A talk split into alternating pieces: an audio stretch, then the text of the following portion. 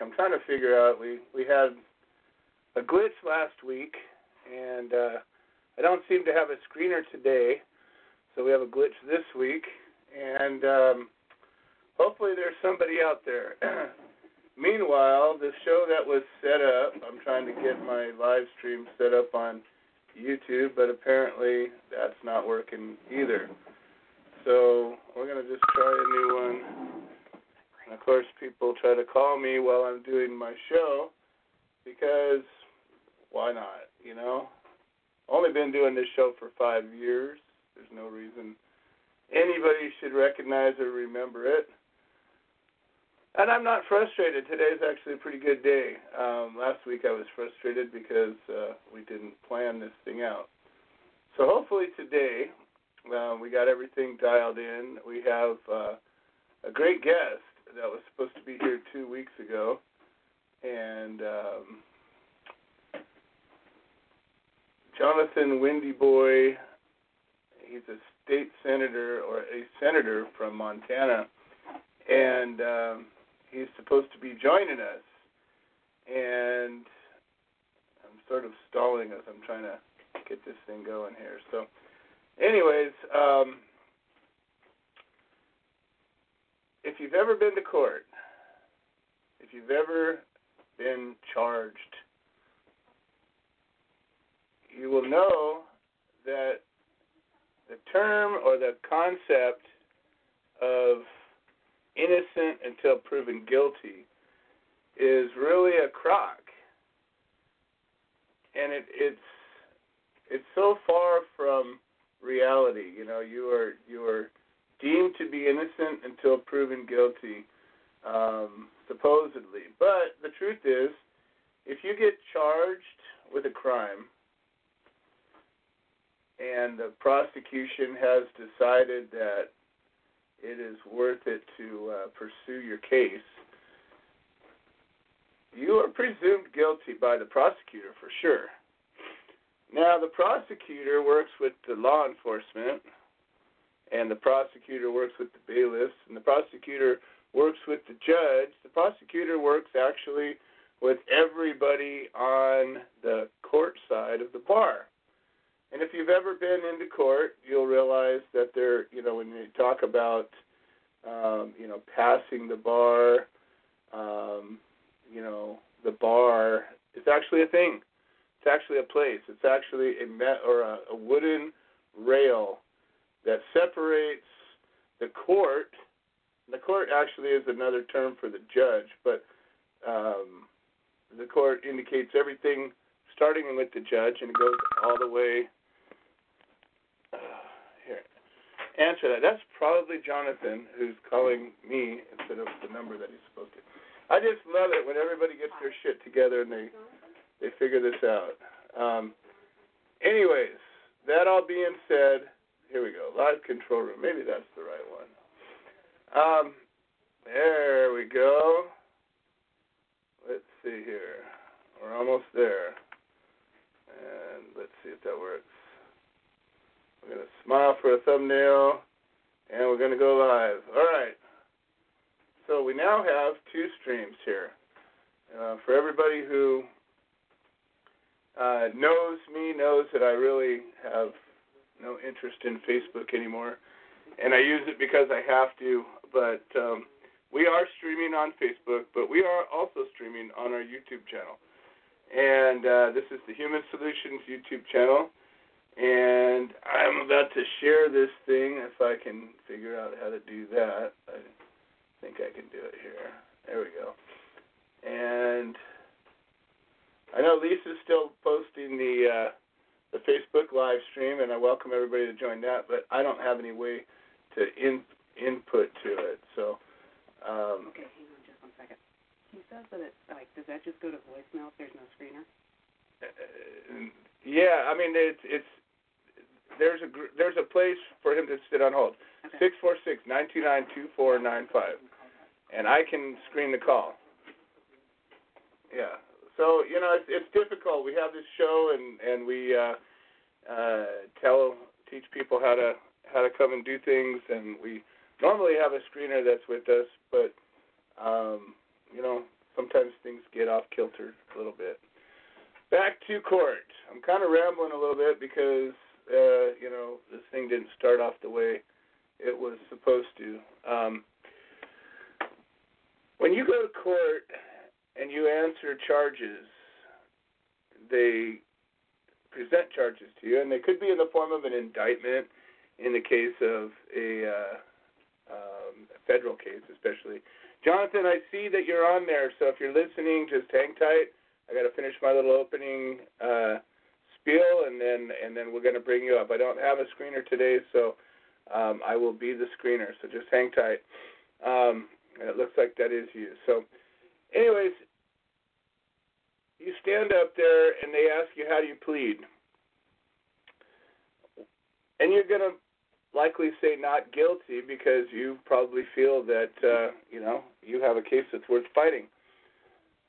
And you will find if you're charged with a crime and your case goes forward, um, not only does the court treat you like you're guilty, hell, you might be in custody at the time that you're fighting your case. Um, there's Mary. Excellent. We have a screener in play, and everything is well with the world. We're back in play. So imagine this, okay? So you get picked up on a on a on a whatever, a possession charge, or whatever. You got raided. They they think they have a case against you. They get a warrant. You get taken into custody. All right. So now you're locked up. Do you think that you are presumed innocent while you're being locked up? Mm, I don't know. Maybe you do. Then you get drugged from your um, you get drugged from your cell, driven in a bus to court, and you're in jailhouse garb, either a jumpsuit or you know blues or oranges, uh, generally speaking, um, or it could be whatever color. Every jail's got their own colors, and uh, you're in shackles, sometimes leg irons, and you go and you answer your charges and you say not guilty, and they drag you back into a holding cell. Um, they probably take your shackles off once they put you back in the cage, and then they take you back to your uh, your housing, uh, your general custody or whatever type of housing that you're in. You think you feel presumed innocent at that point? Um, no.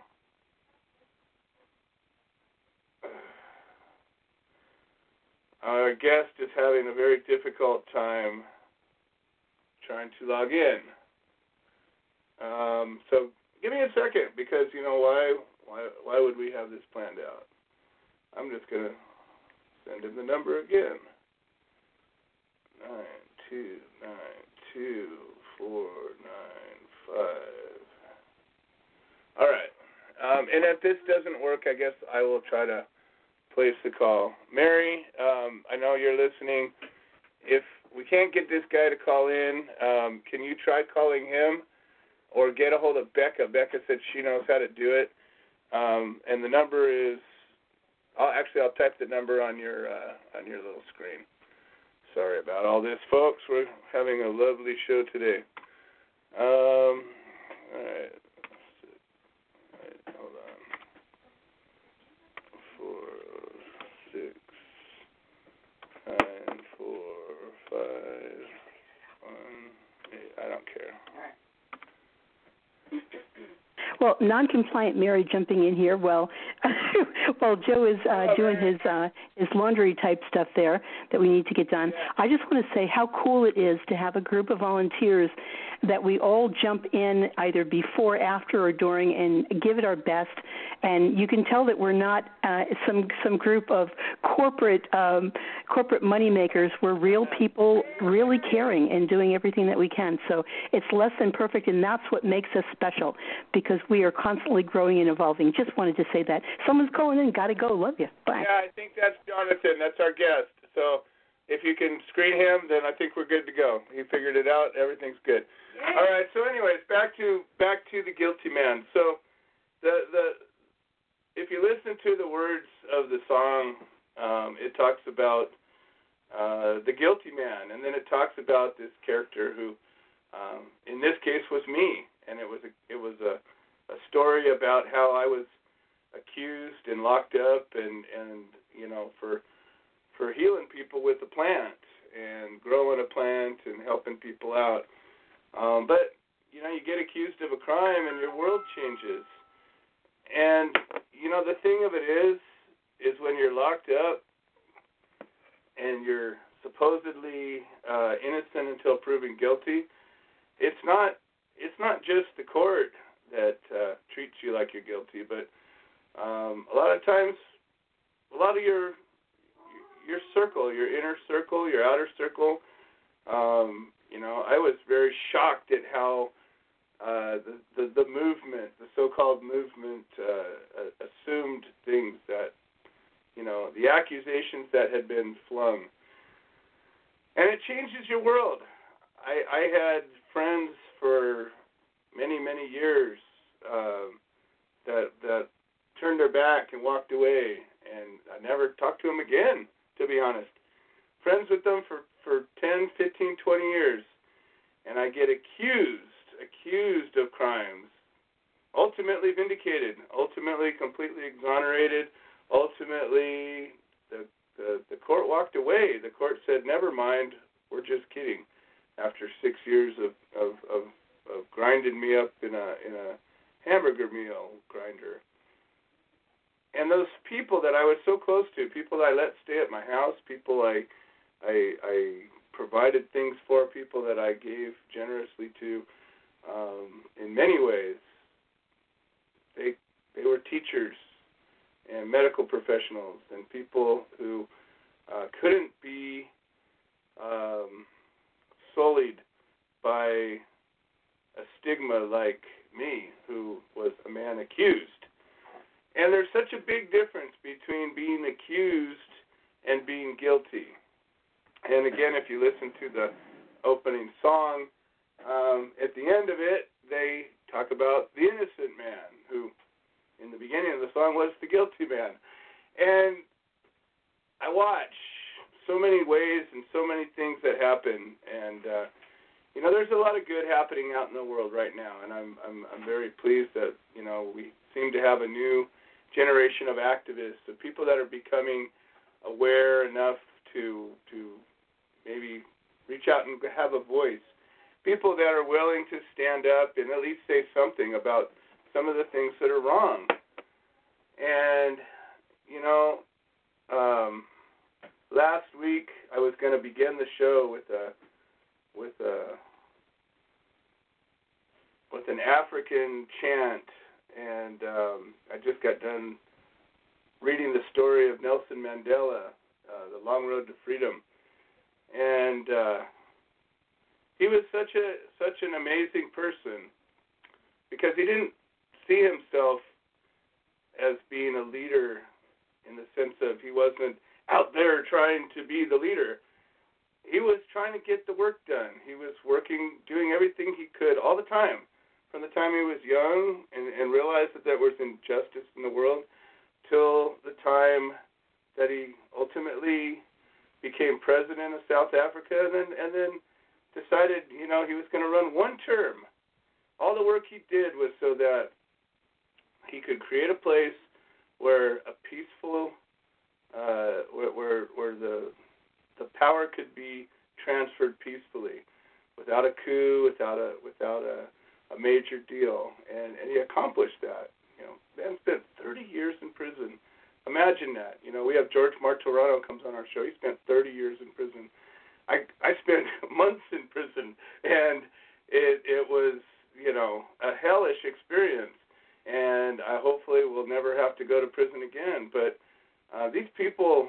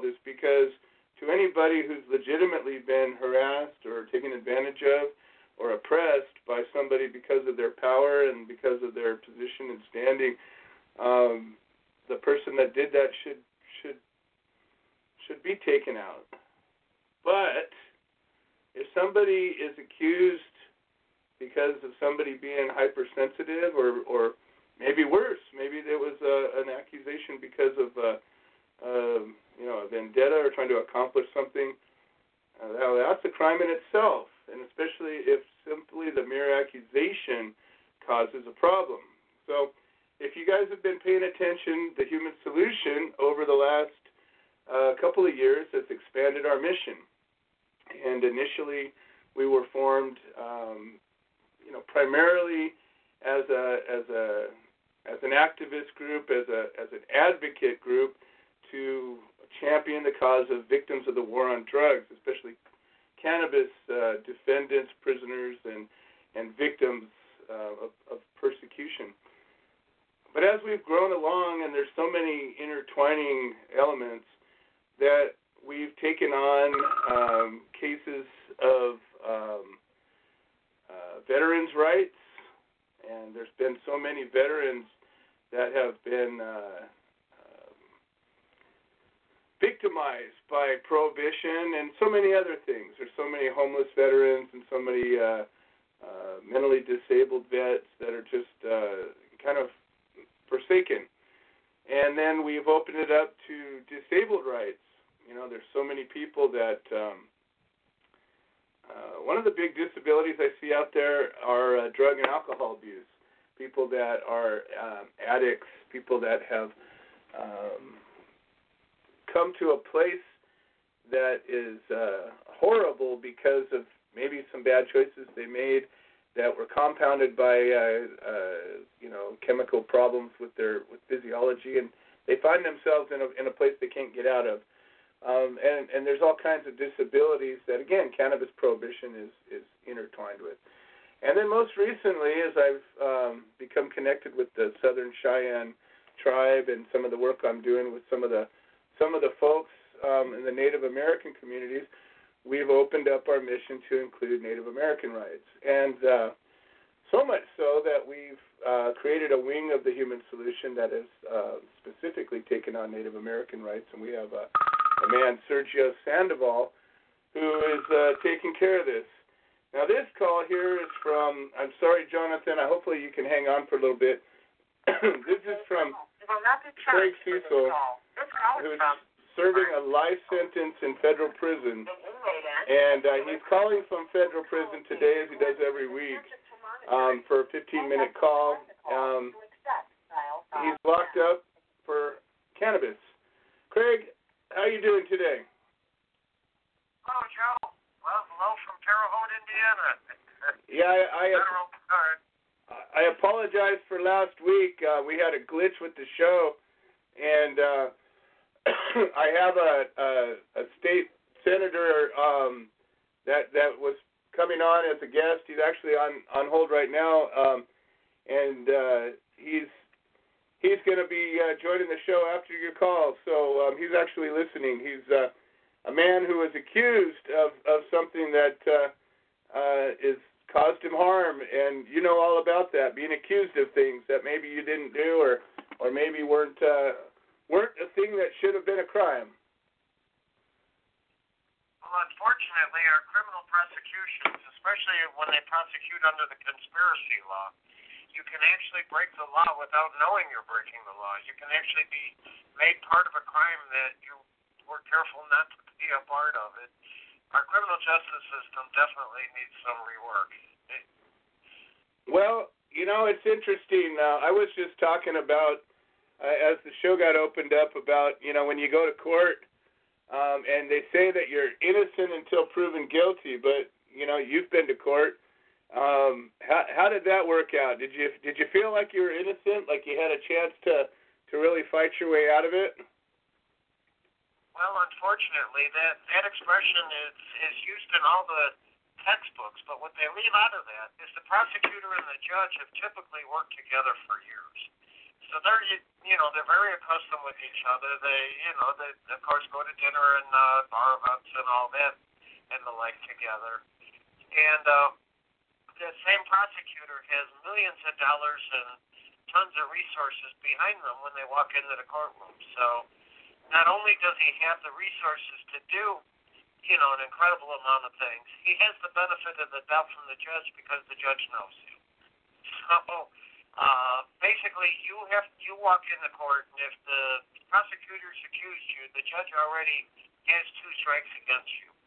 They will give you the opportunity to prove yourself innocent, but oftentimes it's impossible to prove that you know the witnesses that the judge that the prosecutor puts up there. And in the case of a conspiracy, all the witness says is they walk in, and the witness is usually a somebody is usually a prisoner themselves. They'll walk in and say, I'm convicted of a crime, I committed this crime, and he knew about it or he helped me with it. That's enough to get you convicted. Just that, you know, you have a connection to somebody in prison. Yeah, it's it's crazy, and uh, you know we're talking about nowadays, especially, um, you know, just the stigma of an accusation can be uh, uh, you know, a career-changing, a life-changing um, event, and you know, it's. I don't know, you know, I don't know that there's an answer for it. I, I'm, you know, a lot of times we pose a question that that may or may not have an answer, but I think a lot of it is is that we start looking at at our community, that we start looking at ourselves, um, hopefully with a, a little bit of honesty and and and maybe get some perspective about what's important and what's not. Um, you know, we have still a very violent society. We have horror, horrible actions that are taking place all over the world, and rather than put resources at stopping them, you know, we're still locking people up. You know, a guy in Pennsylvania, uh, I just saw on the news this morning, uh, 51 or 53 year old man was in Pennsylvania, and uh, some kind of a task force stumbled upon him um, out in the out in the woods, and he had I don't know. They said they had ten, ten plants, um, kind of out in the middle of nowhere. Now Pennsylvania, I I could imagine it snowed out there, so it might not have been a reference to a very current thing. But either way, they're claiming that uh, he took off, and they were chasing after him, and they had a big uh, tractor, you know, a big bulldozer and ultimately uh, the guy ended up getting squished underneath this bulldozer and uh, they're claiming he hid out underneath it and then they didn't know he was there but for whatever reason the fact that they were chasing him over 10 plants over any amount of plants it could have been a 100 plants a thousand plants you're going to chase a guy down to the point where ultimately he loses his life and I gotta wonder, maybe there was something violent that was happening somewhere within 10 miles of that place that maybe resources could have been put towards. Oh, what, what really gets me upset about that whole situation is there was probably a number of officers chasing him, and they're going all that for some marijuana plants, but yet in my hometown of Chicago, there was 700 murders, and they only really looked into like 200 and something of them. The other ones, they they just do a cursory review, write a file, and uh, put it away. Now, what are these? You know, what is law enforcement? Are are they to stop? Is from a federal prison. Are they there to stop people from getting hurt, like people that are getting murdered, or or are they there to, you know, just find some violation of the law to lock somebody up, or like growing their own plant to smoke?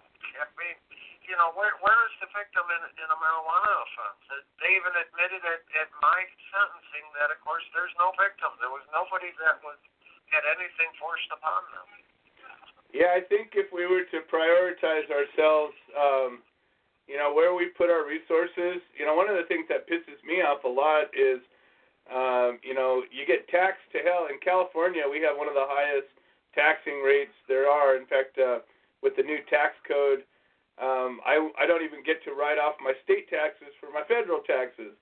So, you know, we're getting raped from all sides, and, and now we got a, a, a tax hungry governor that just took office, and they're and and he's got a tax hungry uh, legislation behind him. So they're they're all sitting there behind doors, going, "All right, we got him now," and and you would think, okay, it, it, when when you're in a society that's taxed heavily that there would be no problems, right? Because they're funded. They got all the money they need for whatever they need. The roads should be perfect. Um, there should be very little to no crime. There should be, you know, rainbows every weekend and and and everything wonderful, right? And yet, if you look at it, if you look at the actual stats, um, you know, the price of gas keeps going up. The roads are are horrible. Uh, the crime rates have either stayed the same. They may have gone down a little bit, but they're they fluctuate. There certainly hasn't been any dramatic reduction of crime, and there's still all the same problems that there's been ever since I was a kid. Um, and yet the tax rates just keep going up. And I wonder, I just wonder if we were to dedicate some resources to the real problems. We have real poverty out there. We have real domestic violence problems, we have substance abuse problems, we have just sheer violence problems. What if we were to focus on those? That, that's what I see. Just in my own life, I had an experience this week as a, a former cellmate of mine that left here about two years ago uh, contacted me, and uh, well, to his credit, he's going to a marijuana expo, and uh, he's wearing a shirt with my picture on it. So, I mean, I, I can't take that from him. But I got locked up in 2002 because my business repaired trucks for in Chicago for a Florida company which hauled marijuana from Mexico to Florida and Georgia and that region. And I received a life sentence in 2002 for that. In uh, 2012, I believe it was, he uh, robbed three banks, one in Minnesota, one in Illinois, Wow. and uh, one in uh, Wisconsin.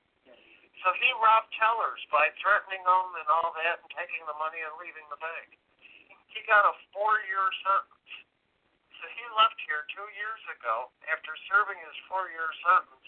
His supervised release is even over, and he's out going to a marijuana offense. but yet the victims of, his crime, you know, the the tellers that were intimidated by him and all that, the people that got their money stolen in the banks, but you know, there's you know, I'm, I'm sure they they wonder if you know if there's really justice in a system where he goes home, he comes in and goes home while I still sit here because you know I helped somebody haul marijuana. Well, and and you know one of the reasons that we do this this show is is to educate people and enlighten people about some of the problems that are right in front of us. And you know they just I I just heard another uh, study and they said that there's a 61 or 62 percent approval rating in America for uh, legalizing. I put giant quotes around that of, of cannabis. And the federal uh, legislature is looking at it. You know, they continue to look at it. Um, there's all kinds of, uh, of, of criminal justice reform bills out there. There's a dozens of of uh, cannabis reform bills out there, and yet um, they don't ever make it out of committee. There isn't one of them that's even come close to a floor vote, and um, I think a lot of it is because people believe that we're already done, that there isn't, you know, there isn't there isn't the work left to do and I'm uh I get more and more frustrated because, you know, we're out here still pounding away trying to educate people and let people know. And people don't realize what's happening out there is when we legalize things in a in a very restrictive way, what happens is have the licenses, those that are are so-called legal, they end up being rats and they end up trying to shut down those that are not and all of a sudden, you know, I ask people so many times, who gives you the right to grow broccoli on your property? Who gives you the right to grow wildflowers on your property? And nobody considers that they need a right to grow that. Well, who gives you the right to grow cannabis? Well, it should be the same thing, right? Who gives you the right to grow peyote? Who gives you the right to grow poppies? Who gives you the right to grow any plant? I don't care what plant it is. Where do we get that right? We get that right because we're we're human beings and we figured out where to get the seeds and we have a place to put it. and We got some water. That's the right we have. When did the government decide? When did we allow the government to tell us what we can plant in the ground and what we can't? And when we did that, all of a sudden, uh, we opened up the door for it to be okay for one person to do it, but not another person. If you have a piece of paper, if you have paid Caesar the way Caesar wants to be paid, if you've gone through the hoops, if you've done the things they say, then you have that right. Well, the other person who maybe doesn't have those means or doesn't know how or or or isn't even aware that there's such a issue, that person's now a criminal. And uh, it's it's happening more and more, not less and less, as we pass these laws that allow some people to do some things. Well, that's why I'd like to see something in the way of criminal justice reform in our our legislatures. That you know, okay, yes, the the one that they passed in uh, December called the First Step Act, it did make This call is from a federal prison. it did make a small difference for prisoners. They they gain about seven days extra per year of good time. Um, there's some more money for schooling for prisoners in that. And, uh, and I mean, there- there's some minor changes in it, but uh, it really doesn't change. You know, why why are half of the federal prisoners in for drug offenses where there's no victim? And of that half, which is uh, right now about 90,000 federal prisoners, about 20% of them, so that would make it, you know, about 17,000 federal prisoners are in for marijuana crimes. And and that's against the backdrop of what is it now, 31 or 32 states that have some sort of legalized marijuana. Yeah, So, I it's mean, crazy. You know, what are we doing? That there's something that needs to be fixed. That's the big question. What are we doing?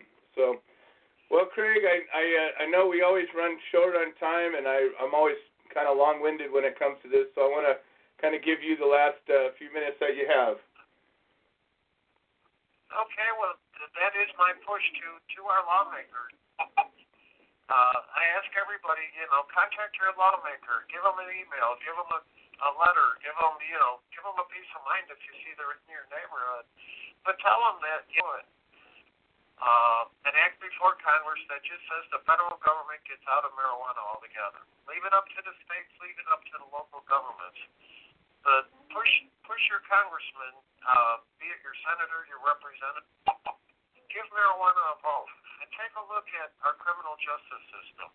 Why are we chasing around drug people and giving them life sentences when violent offenders, non-murder violent offenders, only face up to 20 years in prison? Get a hold of these people and tell them this needs to change if we want it changed. You're you're the one that you know that the government works for, supposedly. well, and there it goes. Craig drops off. All right. Well, you know, so for anybody who doesn't know, that was Craig Cesal, currently serving a life sentence in federal prison um, on on a conspiracy case where his uh, company was a truck repair company um, that fixed trucks, and some of the trucks that he fixed uh, were were used in smuggling, and uh, he he put them back together after they were all torn apart. He uh, got caught up in a conspiracy case, and because of our tough on crime laws, he's serving a life sentence in federal prison where there is no victim, no victim whatsoever. All right, so we're up to our uh, our uh, scheduled guest. We got Jonathan Windy Boy here, and uh, you know this is the third the third time is the charm. The first time um, he he didn't have the information to call in. The second time he was ready to call, and we didn't have a show. And here we are. We've connected the dots, and uh, so I'm just going to go ahead and bring you up here. Jonathan, welcome to the show. How are you doing today? Hello, I'm doing pretty good so far. I apologize for the for the rocky start, but uh, here we are. Um, and and uh, you know, I I have a little bit of information about you as far as um, you know your background. Um, but I'd rather just give you a chance to introduce yourself. Let people hear uh, your words, and uh, you know, why don't you tell us a little bit about your political background, um, and uh, you know, maybe a little bit about the, the work that you've done, and then let's let's get into this uh, this issue of uh, you know of being accused. Okay, thank you very much. Uh, first of all, uh, 20 years ago or so, 25 years ago, I've been doing a, a little bit of uh, drug and alcohol prevention activities and education and uh, conferences across the country, school districts in Navajo, and uh, a lot of that. And when I tried to come home to do some local stuff, I'd hit a lot of roadblocks. And then there was one little fella, a grade schooler, saw my frustration. He asked me, "What's what what's what's what's wrong?" And so I told him, "Well, it's kind of frustrating that I can't even get my local leaders to uh, try to try to uh, uh, support what I'm trying to do for education purposes." And so he looked at me and said, "Well, why don't you run?" And so at that Yeah. point, I that that's when I started, and uh, it took a grade schooler to get me to that uh, to that point of making that decision, and I got elected onto my tribal council from 1998 to 2010, and then in uh, when I, in that meantime, in that early 2000, I served as the chairman of the Montana Wyoming Tribal Leaders Council, which consists of the uh, tribes in Montana and Wyoming, and they sent me to Helena for a uh, uh, an issue, a human service issue during the 2001 legislature at that time. So I came here and my local uh, um, representative that was representing in my district had uh, had uh, was on the committee I was I was presenting to, testifying to, and and he uh, voted against while, while I was there. And then when I uh, they did, the door didn't even close, and they took the vote, and he voted against while I was there. And so when I was walking out, he followed me and he said, "Hey, Jonathan, come here, come here." He said, and so I stopped and heard him out, and he said, "You don't, you don't understand how things work here." He said, "I, I had to vote that way," and I told him, "Well, you could have. Yeah, you had the votes to uh, kill what I'm here for, so he could have humored me and voted to support me." And so, anyways, right. and so, anyways, I told him, but I'll tell you one thing. I said, I may not understand this uh, this whole situ this system that that you're in, but next year in 2002 November, I said, uh, when uh, the election's coming around, I'm going to take you out. And so that's what I did. I've been I've been in the Montana legislature since 2002, and after this, uh, in the next 2020 election, I'll be in here for 18 years. And so uh, I have a total of uh, after that, I'll have a total of 30 years of politics under my belt.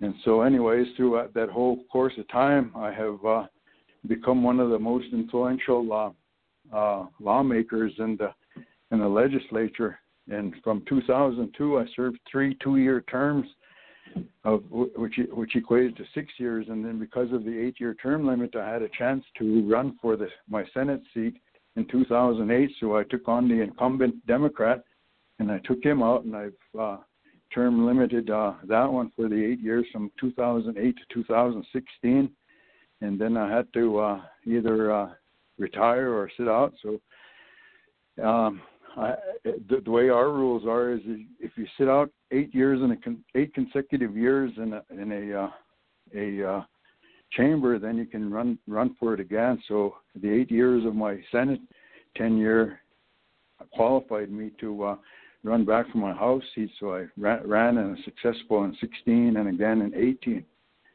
And so uh, again, that's uh, this is my ninth legislative session. I've been here and I've been dealing with all kinds of issues here, and uh, mostly in the human uh, services as well as language preservation, preservation, language immersion, suicide prevention.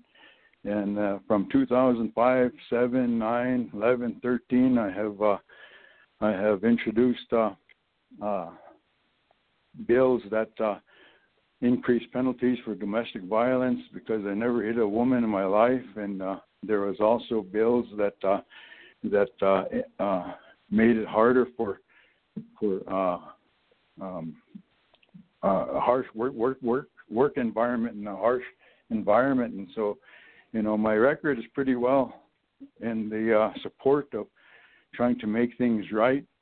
And then so that's kind of a little bit about a little back background of my political history.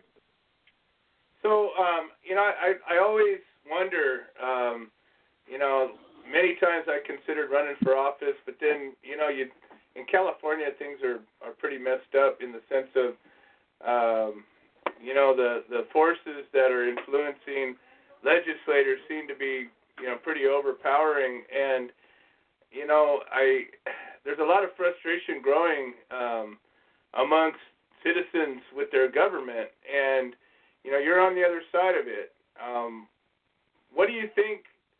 You know, can can you see a disconnect between a lot of legislators? I mean, a lot of this is federal issues, but even on the state level, in, in California especially, I think there's a gigantic disconnect between the the state legislation and me, for for sure. My my state legislators haven't been helpful in on, on any issues I've had. Um, what do you think? It you know in in Montana you don't have a, a nearly as many people as we do here in California. But what's what's the political climate like? I mean, uh, do you feel like uh, politicians are are influenced a lot by the big business? Do you feel like um, like there's actually really a system that's working? I mean, what do you what what's your thoughts from the inside perspective? Well, the whole dynamics is different from uh, California and other places. Montana has barely reached the million uh, mark as far as the uh, census in 2010, and so our uh, our political climate is a little different, and there's a lot of uh, uh, things that occurred with the redistricting, and so the advantage of uh, the redistricting portion in our state had uh, had had gone more to the conservative side. And in the nine sessions I've been here, the closest I've been in being in the majority party of the Democrats was uh, 50-50, and the only reason why we're a majority is because we had a Democrat governor. And so the uh, the climate that we have here, as far as a conservative, uh, it's, it's sometimes it gets pretty harsh, and the name calling gets pretty harsh. And uh, as a matter of fact, they even have uh, one of the uh, training camps up in the northwestern part of the state that goes into Sandpoint, Idaho, which is the where they have the training of the uh, of the uh, KKK and all of those and all of that. So the climate is pretty is is is pretty uh, pretty heavy. As a matter of fact, giving an example that uh, there is uh, there was a um, a native lady who had a backfire in her pickup going through uh, the northwestern part of the state, and and people in the area thought somebody was shooting at them, so they put her on a run, and so they, you know that that they they take the the privacy right, pri- privacy or not the privacy, but the uh, private lands, all of that stuff, pretty serious up in Montana. So the climate is, it it depends, and that was one of the things that the, you know when I first got in here. I used to be told, "Geez, why you want to go there?" I said, "There's there's nothing but a bunch of racist bigots and all of that stuff." But if I, when I got here, it, it, it turned out that most of the people there in the legislature weren't really the racist bigots that that they were labeled as. It's just that they were uneducated. So I got to uh, visit with a lot of them, and and what I found out was that uh, it wasn't that they were racist or bigots, but it's just that they were uneducated. And so that was what I that, that was what part of my mission on my own personal is to educate them, let them know where I'm coming from, and let them know the obstacles and the hoops that we uh, have gone through over the not only over the years but over the centuries. So that's kind of the climate as far as the political atmosphere in in this state. And you know, um, it, it, you have a, a name, Jonathan Windy Boy. I have to ask, where where did that come from? Well, my my uh, on my great grandpa's side, he come in from Canada, and he was uh, up there. He was his name was Wandering Spirit, and he was a war chief for uh, the chief Big Bear up around uh, Frog Lake area. and so when he was accused of uh, of uh, murder and all of that stuff, he was put on a run. And uh, eventually, in the late 1800s, he made it down towards Havre, Montana. And then at that time, when the government was uh, was uh, rounding up all of the natives in the area and giving them the enrollment and all of that stuff. And then he changed his name to Big Wind, his uh, his uh, spirit given name, guardian name. And then his uh, he's he had 33 kids, and my and my grandpa was the youngest of all 33, and his uh, Indian name was uh, Windy Boy. And okay. so from then, when they had the enrollment rolls and all of that stuff, my grandpa just kept uh, kept that as our as our last name. Um, up in Montana, I mean, I'm familiar with uh, some of the some of the native folks up there. Um, what kind of work are you doing specifically? You know, uh, historically, as you know, uh, the native people have had uh, a rough a rough uh, treatment uh, over the over the last 250 years, um, and you guys have uh, you know recently gotten some opportunities with casinos and such, but it doesn't. Uh, it doesn't fix the problems that that have kind of landed on you. Um, and you know, there's a lot of problems that we can that we can make changes, and and some that are more difficult. Um, as a state legislator, you have opportunity to, uh, you know, maybe uh, you know support or or promote programs that can help uh, the Native people. What what what have you been able to do on that front?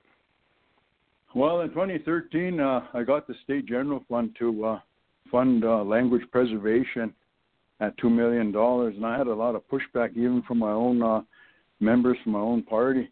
And so when uh, I took it out of a fund uh, it, it it raised hackles even in Indian country. Kind of, I guess you can say that it pitted Indian versus Indian. But at the end of the day, knowing that we had over a ten billion dollar budget, that two million dollars is chump change, and we could get it out. We could get it out from from someplace else, which eventually happened at the last week of the uh, that legislature, and they found they miraculously found two million laying around, so they funded them.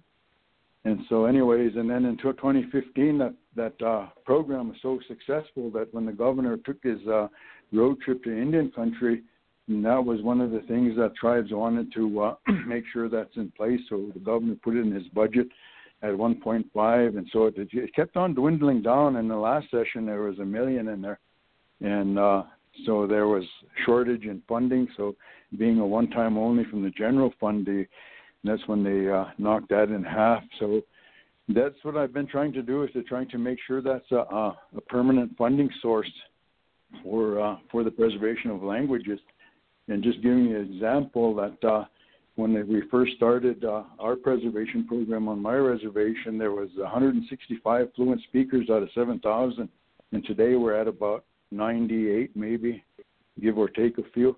And even Blackfeet, I just found out last night visiting to one, one of my uh, Blackfeet colleagues that they have 18,000 people and they have 40 fluent speakers left. So we're at a we're at a dilemma here as far as uh, possibly witnessing the extinction of uh, of native languages in in our state, and I'm sure that's probably the the, the norm across the country.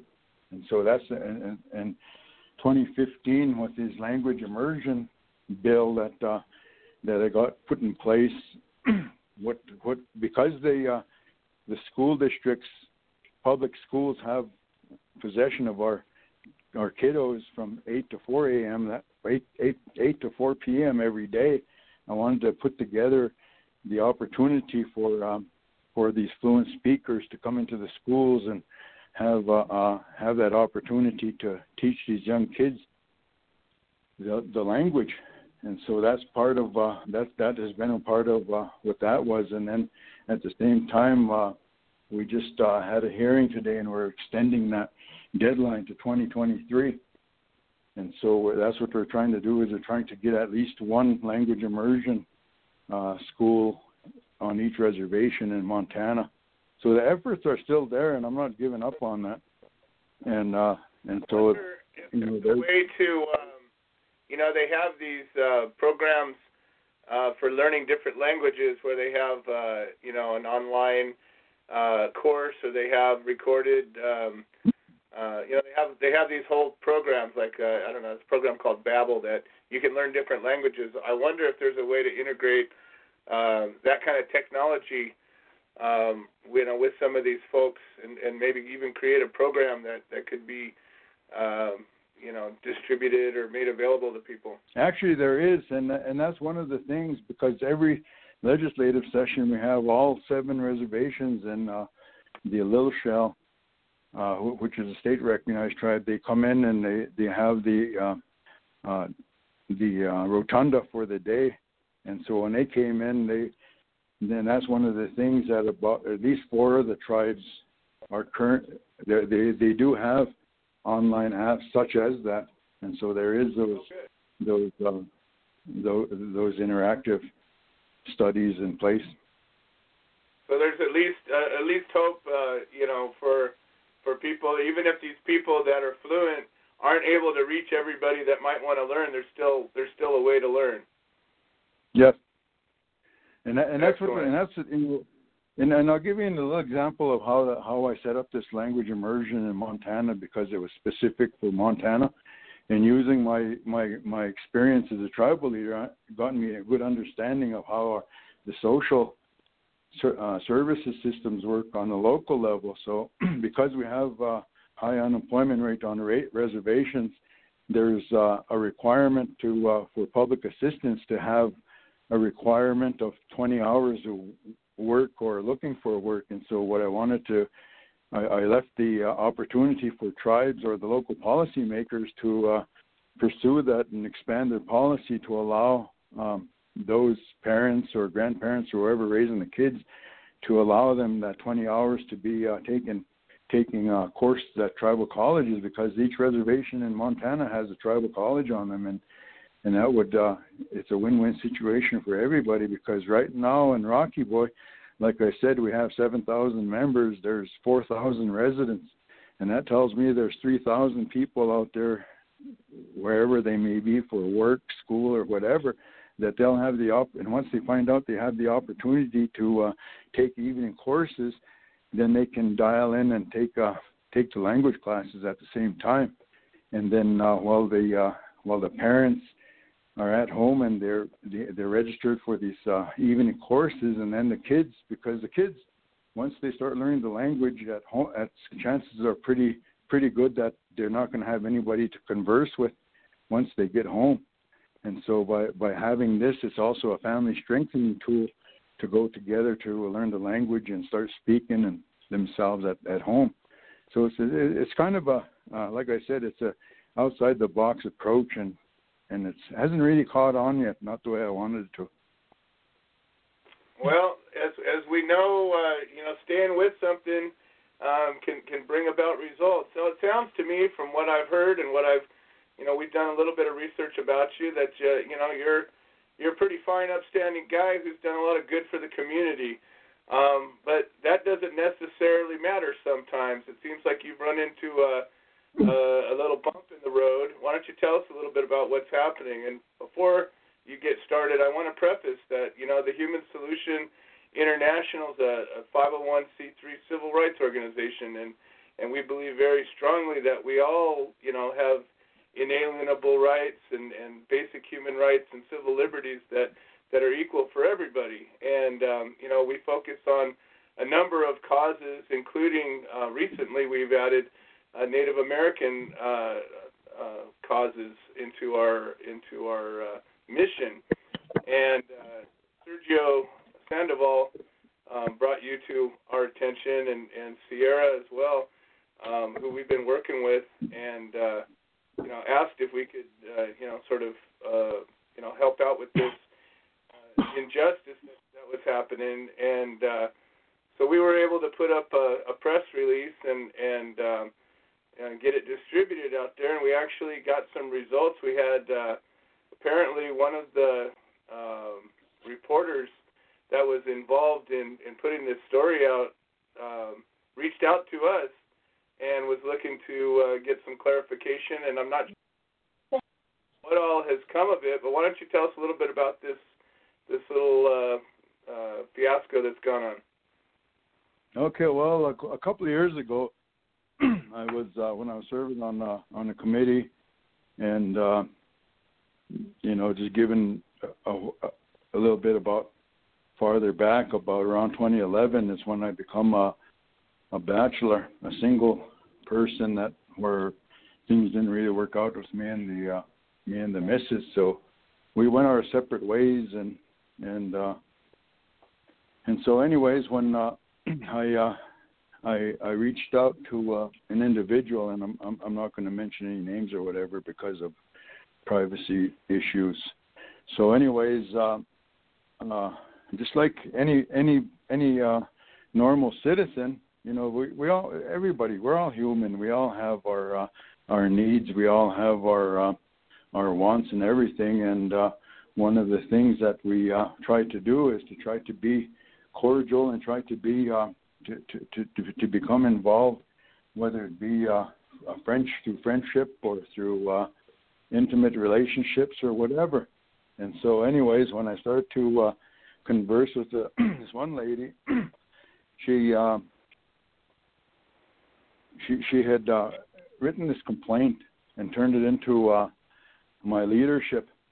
And the, and what happened at that point in time is usually when, like the previous uh, uh, caller was talking about that in my case there was a process that was skipped and that's the due process part of it in any human resource uh, organization that they have within uh, any employee employee setting is that uh, the the uh, human resource person gets a complaint and then they get the opportunity they give the opportunity for both the accused and the accuser to come before them and they'll review the the complaint, and then if it and if it uh, then uh, deserves further investigation, then both parties will be known, and then they'll do the investigation.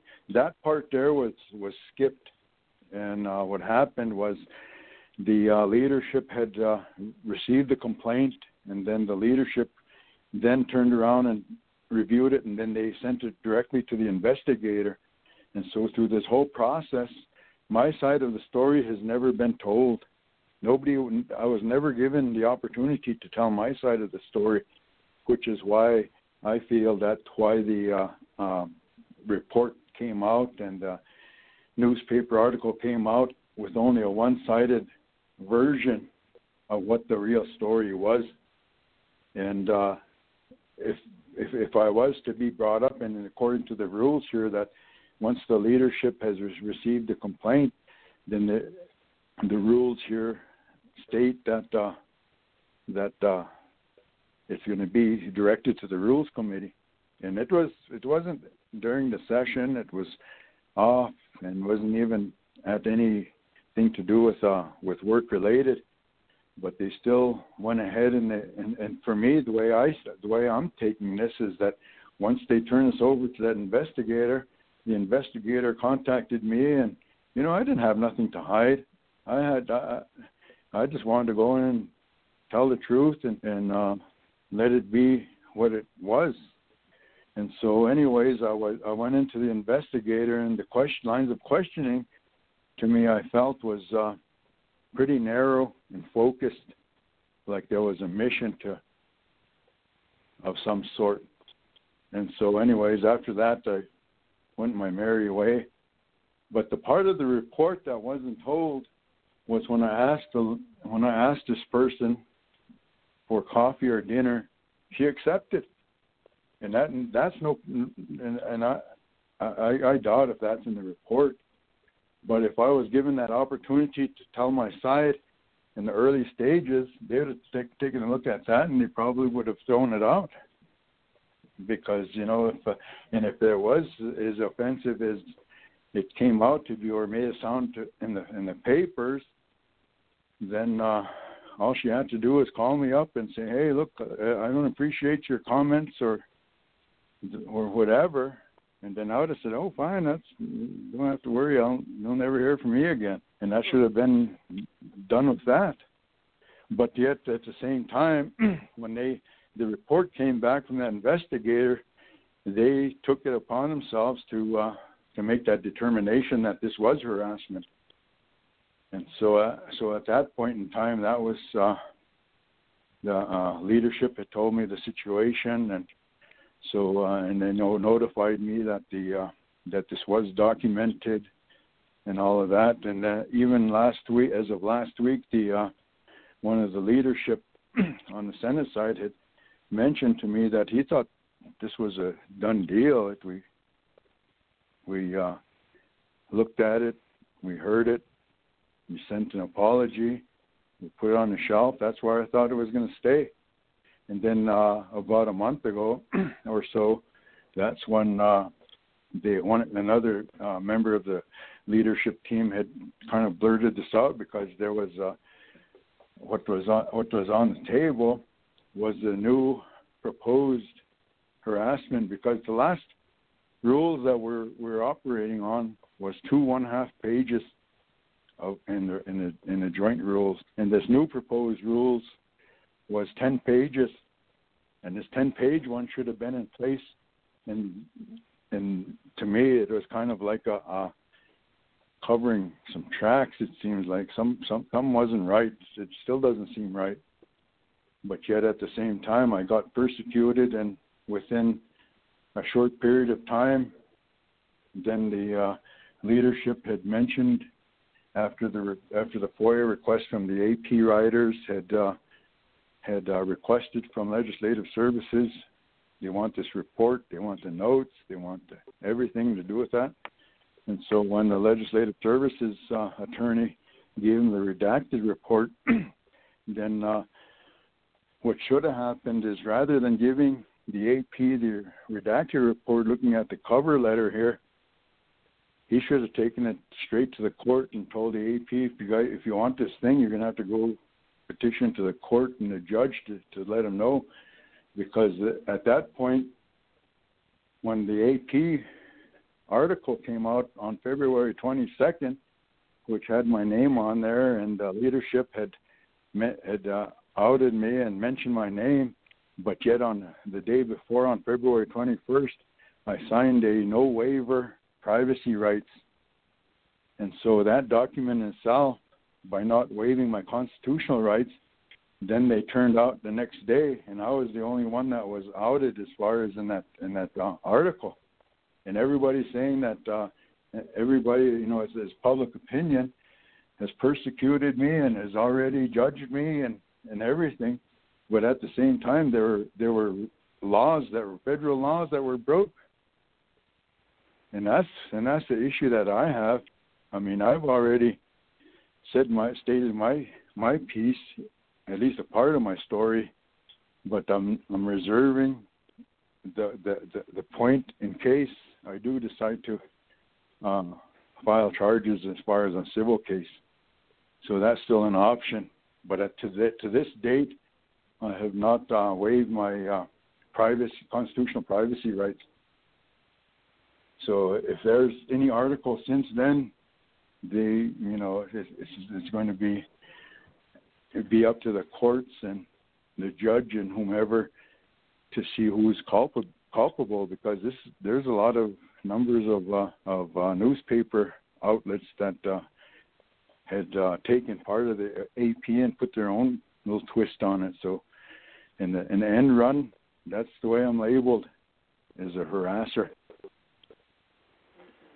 Yeah, it seems that uh, news agencies oftentimes will uh, turn things to uh, to suit their needs, and a negative story, you know, seems to get legs. I always caution people when they uh, have opportunities to be interviewed by news people to be careful what they say, because many times they'll take, uh, you know, five words out of a 20-minute interview and uh, spin it a certain way that that isn't necessarily what what was intended. Um, you know, and journalism's supposed to be pure. It's supposed to be uh, reporting, you know, what happens so that we can trust them. But it doesn't work out that way a lot of times. Um, well, I hope that the, the press release that we issued, um, at least it, it put a counterpoint um, and, and it brought up that there was questions, and um, I know that it did get the attention of some of the agencies because they did actually reach out for some clarification and I haven't talked to Sergio in a couple of days, but I'm going to find out if there's been any follow up because um, you know if there's if there's a, a, any way that we're able to. They were asking about us and our legitimacy, and we've been federally recognized for almost five years now as a civil rights mm-hmm. organization. So um, we we've been able to at least explain who we were and and and why we were taking this position. So um, I hope that we're able to do um, and just know that uh, you know, and, unless I, I, we had our people do their own independent research, and and nobody found anything um, substantial that was negative. So I, I I'm a man who believes somebody unless I'm shown otherwise. So uh, it's not right when yeah. when equality doesn't happen and, and only a part of the story um, is allowed to be told in a way that hurts somebody. That's that's not right. And we know how that feels. Oh, Jonathan Windy Boy, this is Liz Grumbine. And we know how that yes. feels because my husband, as we were fighting our own battle with the government, the prosecutors and other witnesses accused him of things that weren't true. And my my man is an honest man. I know how he is, and went through this battle with him. And these lies that they said were not true. So we know exactly what you're going through. Yeah, and the thing about it is that in my district right now, 60% of uh, my district is native, and and, and it uh, includes two reservations. The Rocky Boy Reservation, where I live and where I'm enrolled at, that's where my dad is, and the other reservation is where my mother is. So I think people have underestimated uh, the support that I have within my own district, and, and if they think that this is going was is going to take take me down, I think they're going to they're going to have a some something else to uh, see when I get reelected next year. Well, I just know that you do have our support, and um, I'll be talking to you and Sergio, and uh, and if there's anything else that we can do to be helpful, just know that you know I have this show every Wednesday, and if there's something that comes up that uh, you think might be uh, helpful to reach out to our our audience, um, I'll make that available to you. And um, okay. you know, just know that uh, you know we're here to help if we can. Yeah, I appreciate that. And you know, my my uh, my my one late uncle told me one time, and I had a good visit with him. He said, "As long as you know, and as long as the big man upstairs knows what the truth is, that's all that matters." I know what the truth is. My truth is going to set me free. There you go. And that's, you know, that's what I always say. When you shine the light on, what happens? The rats and the cockroaches scurry away, and the rock stars yep. come out and stand up. And that's, you know, let, let the truth be the light. That's that's what I have to say. Yep. Oh, and I also exactly. Jonathan, Jonathan Windy Boy, yep. and I would like to also extend an invitation if if you're available on April the 13th, I'm having a ceremony here with um, with Sierra and um, Sergio. So I would be honored if you would would come. So. Well, at some point at some point in time, I will. But my legislative session is a 90-day session, and uh, my last day is on May 1st. And okay. we go six days a week, so it's kind of. But uh, no we definitely at some point in time.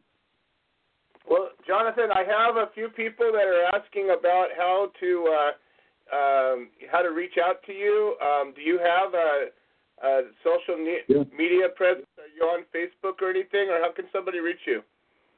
Well, Facebook is the last thing I ever wanted to be on. I'm not too social uh, uh, media friendly. I'm pretty kind of techno- technologically challenged, and uh, all I do is text and email and phone calls. But uh, my phone number is four zero six nine four five one eight zero five, and my email address is rep r r e p as in Robert Edward Paul.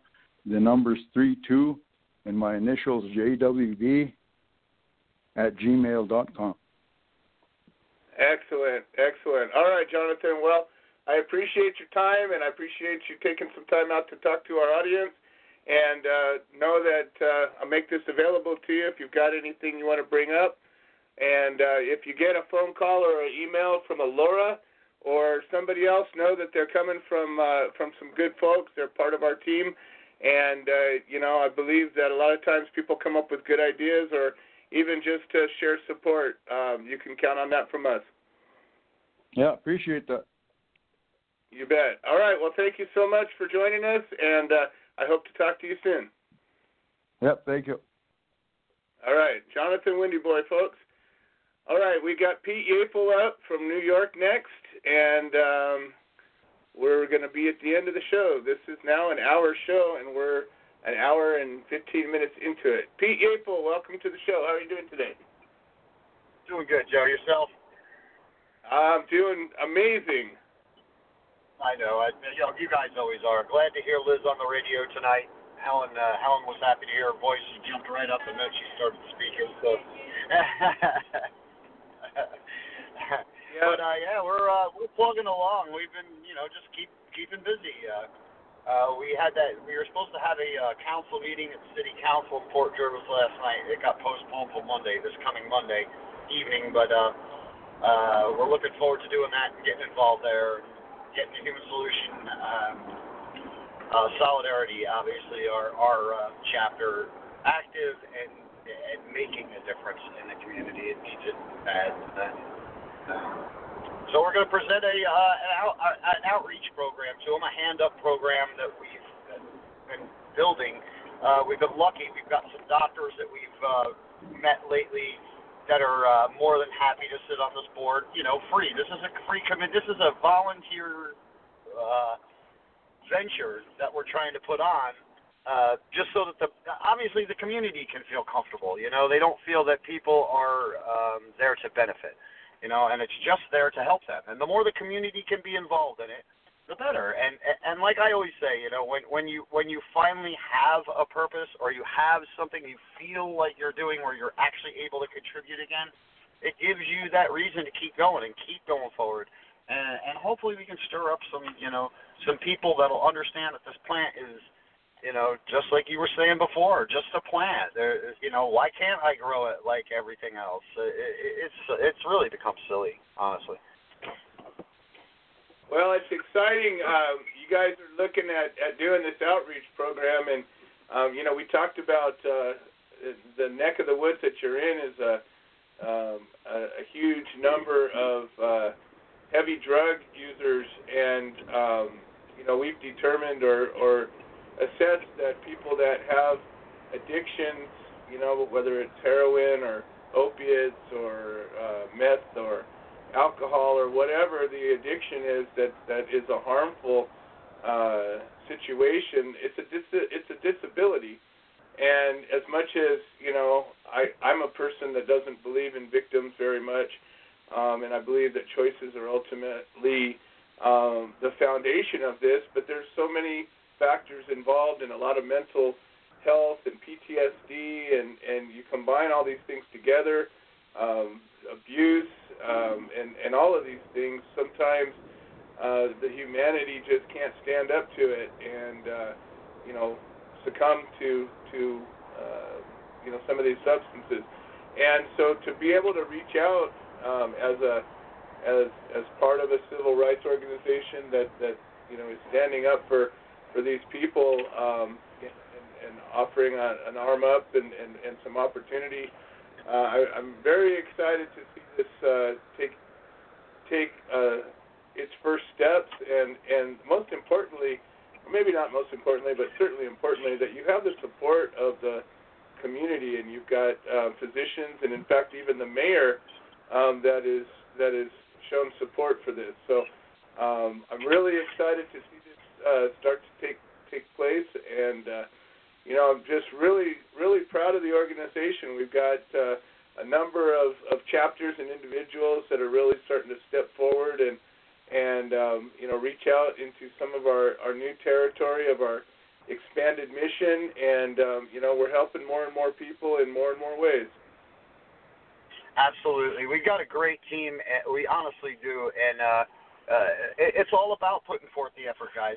Like, like again, like Joe said, we're lucky. The mayor is on board with it. You know, the police department's sick of it. You know, the, unfortunately, this little city sits uh, in the corner of three states that border. It, the city itself borders Matamoras, Pennsylvania, and Sussex, Jersey, and they're all very not very rich areas either.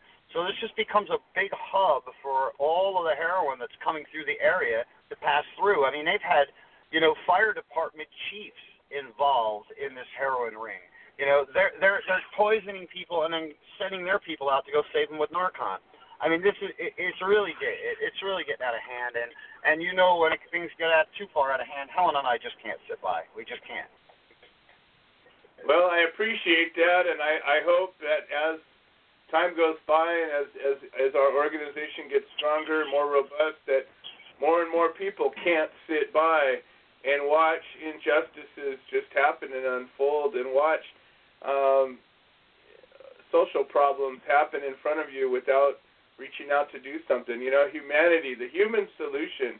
It's a heavy term. It's something that is deep and real, and and it's it's who we are. And if we're not part of a solution, then what are we? You know, and uh, it's, right. it's an it's an important question to ask, and and I think there's so many ways that we can be part of the solution, and and and reaching out to help help a, a, a human in need is is certainly part of it. So um, I'm excited and I and I and I'm you know curious to see how this plays out and and hopefully um, you know we're going to end up creating a template that can be spread easily all over the place. And uh, so we're we're watching and we're we're we're standing in support. Thanks, man. I know you guys always do. You always got our back. But so we're going to go live with it. We'll Helen and I will obviously post it. We'll put it up on the Human Solution page as well. But we will be live at seven o'clock next Monday night at this. Uh, the, the one thing I will say, uh, and what has us so excited is unfortunately, I don't know about a lot of cities, and I've been to a lot of town board meetings, and and some are, you know, the community is involved, and you know, and some it's just, you know, the businesses and you know people of power and predominance. But Port Jervis is tired of what's going on, so it it, it kind of is working out at, at the right time. You know, we've been walking the streets a little bit, talking to people and talking to business owners. Um, you know, documenting this stuff so that you know we we can show people that we can be community strong. You know, it, it, it like I said, it might not work everywhere. I mean, you you can't take a small print like this and throw it and say Oakland. You know, what I mean, it, it doesn't work like that. But neighborhoods within Oakland, or say the Bronx or Brooklyn here on our coast, can adapt this and it not be like a turf war thing, but a let's our community take care of our community, and then you'll see hands reach across. You know, and then once we all are reaching our hands across, we can all hold hands, and maybe we can get something finally done. Well, I love it. And Pete, if somebody wants to help out in your neck of the woods up in the New York uh, part of the country, how do they get a hold of you? It's very simple. Eight four five five two two 3162. That's my phone number. Helen's phone number is 352 299 1473. You can always visit Solidarity Over Separation on uh, on Facebook or reach out to our webpage, canawetalk42smallo.com. Excellent. Well, Pete, it's always a pleasure. Uh, you and Helen are doing an amazing job, and uh, I look forward to uh, watching solidarity over separation. Reach out and touch some folks. Amen, brother. All right, we'll talk soon. Peace, guys. Everybody have a great night, and we'll uh, we'll talk to you all next week. Excellent. All right, folks. Well, I don't know if you remember, but we've turned this uh, two-hour show into a one-hour show, and it seems that we've already gone uh, 20 minutes over that one hour. But I do have uh, one more thing I want to bring up. Um, it looks like I may be going to Kansas in the next in the next uh, month or so. And our Kansas chapter has been just tearing it up, and they have submitted a bill um, on their own, not as a human solution specific effort, but the bill happens to be called a human solution um, for Kansas, and uh, I'm just so proud of that because again, it's what this is, and they have um, a, a bill that's sort of modeled off of uh, Oklahoma's legislation that is the closest thing to something good that I've seen, and it gives most of the power to the people. And uh, yes, it does mean that my wife will get another puppy. Um, so I, anybody wants one of the old ones, I'm glad to uh, to to uh, help you out here. We have some slightly used, uh, rescue some slightly used chihuahuas that I could give away, um, so that she can rescue yet another one.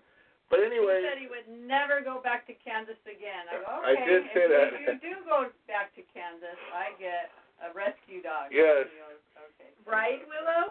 Yeah. So, anyways, um, uh, they're doing such good work out there, and I'm willing to uh, reach out and and grow the herd yet one more animal and Yay. this is Little Willow, one of the many. Um, and they're organizing an opportunity to sit down with legislators and to give some real education. There was a um, a hearing uh, a week ago or so, and Sarah and Mike called me up and explained how horrible it was.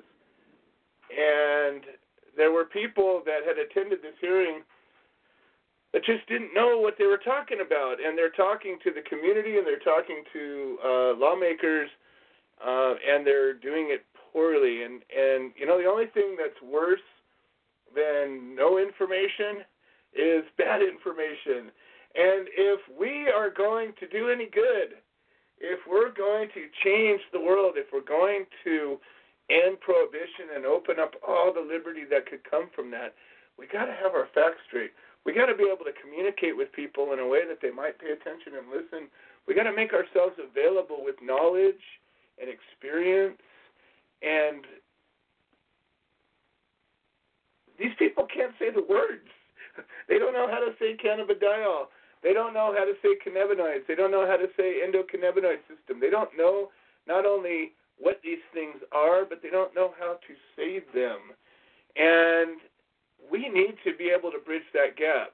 The truth is our salvation. The truth is the thing that's going to end prohibition. The truth, if people could understand the truth in a way that actually registered, actually touched them a little bit, we wouldn't have the problems that we have. It would all of a sudden become obvious that these big companies that are benefiting so much from us being locked up and and not able to have access to this are the ones that are the only ones that are benefiting from this. And the truth about nobody ever dying from this plant and so many hundreds of thousands, probably millions of people that have benefited from this plant.